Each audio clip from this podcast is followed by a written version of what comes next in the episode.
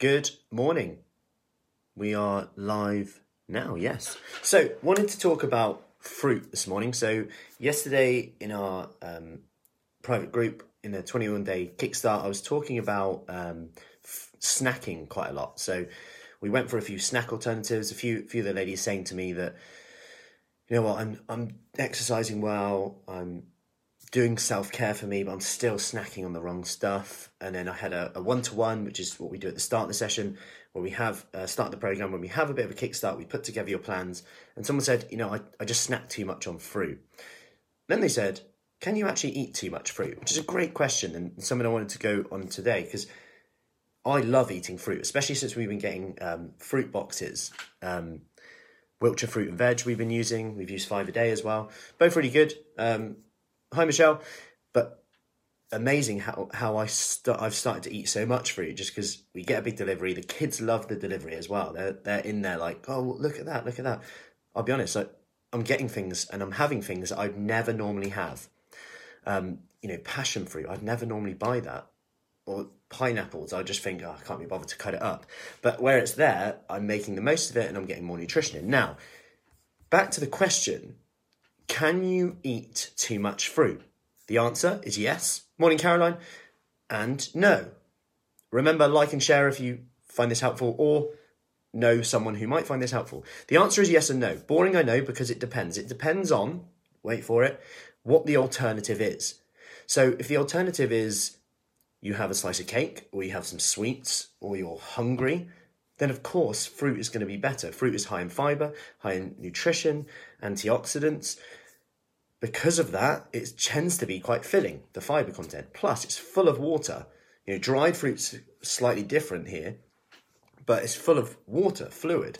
You know, you look at grapes, you can get a mound on your plate, compare that to raisins. Grapes are quite filling. You might feel like you're eating a lot, but they are filling.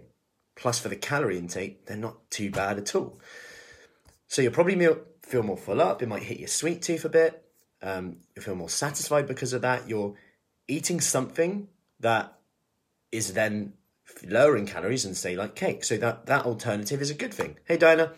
So this essentially could be contributing to you eating fewer calories. But there's more than this. We know that people who increase their fruit and veg, of course, don't forget veg, intake to five per day. So people who go from say one to two to five a day see a huge difference in their reductions in cholesterol, reduced risk of diseases like cancer, diabetes, etc. We see this in epidemiology research, albeit, but we still see it. Um, but as with mo- most things, too much isn't always a good thing. So I want to kind of go for a few of the things why fruit might have got a bad name. So fruit contains number one is fruit contains a sugar called fructose. Okay, so fructose is converted to fat, is what people would say.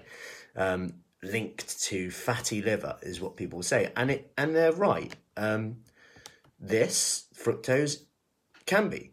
Um, it's only processed by your liver, as opposed to glucose, which is the sugar found in say potatoes, more prominently anyway, more predominantly found in potatoes, rice, like starch. Basically, is broken down into glucose. So glucose can be stored, processed in your muscles. So another good reason to do resistance exercise, exercise, use your muscles because you're essentially draining, draining your storage. So you've got more space for sugar, which is a good thing in terms of blood sugar regulation. So another good, good reason to do resistance exercise and actually focus on muscle and get that toned look. Anyway, I digress.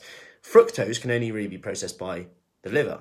So essentially, they say, oh, you can't store as much in the liver. Um, you know, once too much fructose in the liver is bad, and and they are right, but you still need you still need to eat too many calories to store more fat.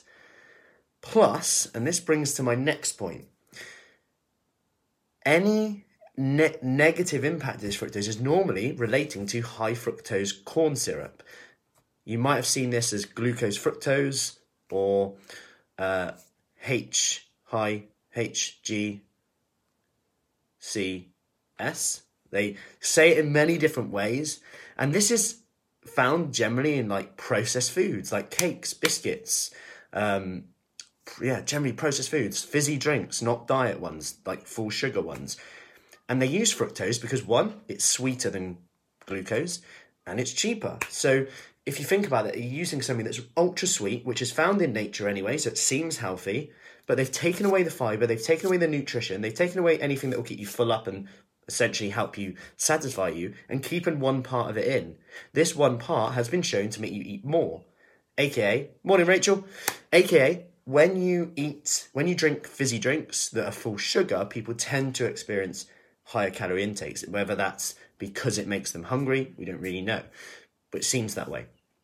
So, does this mean making fruit makes you fat? Does it mean eating fruit makes you fat? Of course not, because with fruit you're getting the fiber, nutrition, minerals, etc. Fiber is going to keep you full up, slow the digestion down.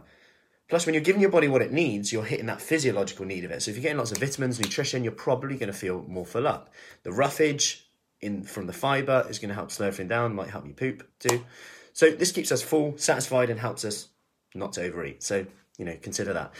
The last point I want to bring up is the detox smoothie phase, and and and I'm actually a big fan of like smoothies if they're made well. They're convenient, easy. If you add some protein powder in, you got a whole meal done. However, when you think about it from a physical food compared to smoothieing it, you've got if you, if you take two handfuls of berries, two handfuls of grapes and a banana, plus a glass of milk and some yogurt, and put all that food out in front of you, you'd be like, wow, that's a lot of food. You work your way through that, you'll be absolutely stuffed. Now blend it all, make it into one drink. You could probably drink it like that. That's 56 grams of sugar, roughly. And if you put that into perspective, a dairy milk, like a caramel dairy milk, would have about 24 grams of sugar. I'm not saying a dairy milk is more healthy, etc., but it's just interesting how you can overload it with healthy foods, but then you're actually defeating the object, especially if your goal is fat loss. You're now just overloading yourself, right? And it's very easy to consume. So, in summary, you can up overeat on fruit, but the key thing, you're only overeating if you overeat on carbs, sugar, and ultimately calories. So it still comes back to that. So consider this. What's the alternative? So what would be the alternative? If you're if you're about to snack and you're like, oh, I better not have another piece of fruit because it's high in sugar. What's the alternative? Then you could consider, okay, what could you do instead? Are you actually hungry? What would you eat instead? What would you how are you feeling? Are you bored, tired? What could you do instead of eating if you're not actually hungry? Are you hydrated? Have you enough veg, protein? All questions that might impact whether you overeat or not. Hope that helps. I am gonna off to eat an apple and my banana pancakes. Maybe I'm biased towards fruit, who knows? But I've never known anyone to really, with fruit being the option, uh, being the issue in terms of weight loss, in terms of health. You would have to eat a hell of a lot of fruit, but it would probably be from what you're eating elsewhere. Hope that helps. If you wanted a, a little, like, really simple structure of these of this, like snacking, etc., just comment below and let me know, and I'll send you something to help with kind of these questions in terms of am I hungry, am I bored, a little checklist on comfort eating. Just comment below with that with yes, and then I'll send that over to you. So, hope that helps. Morning, Gillian. Any questions? As always, let me know, and speak soon.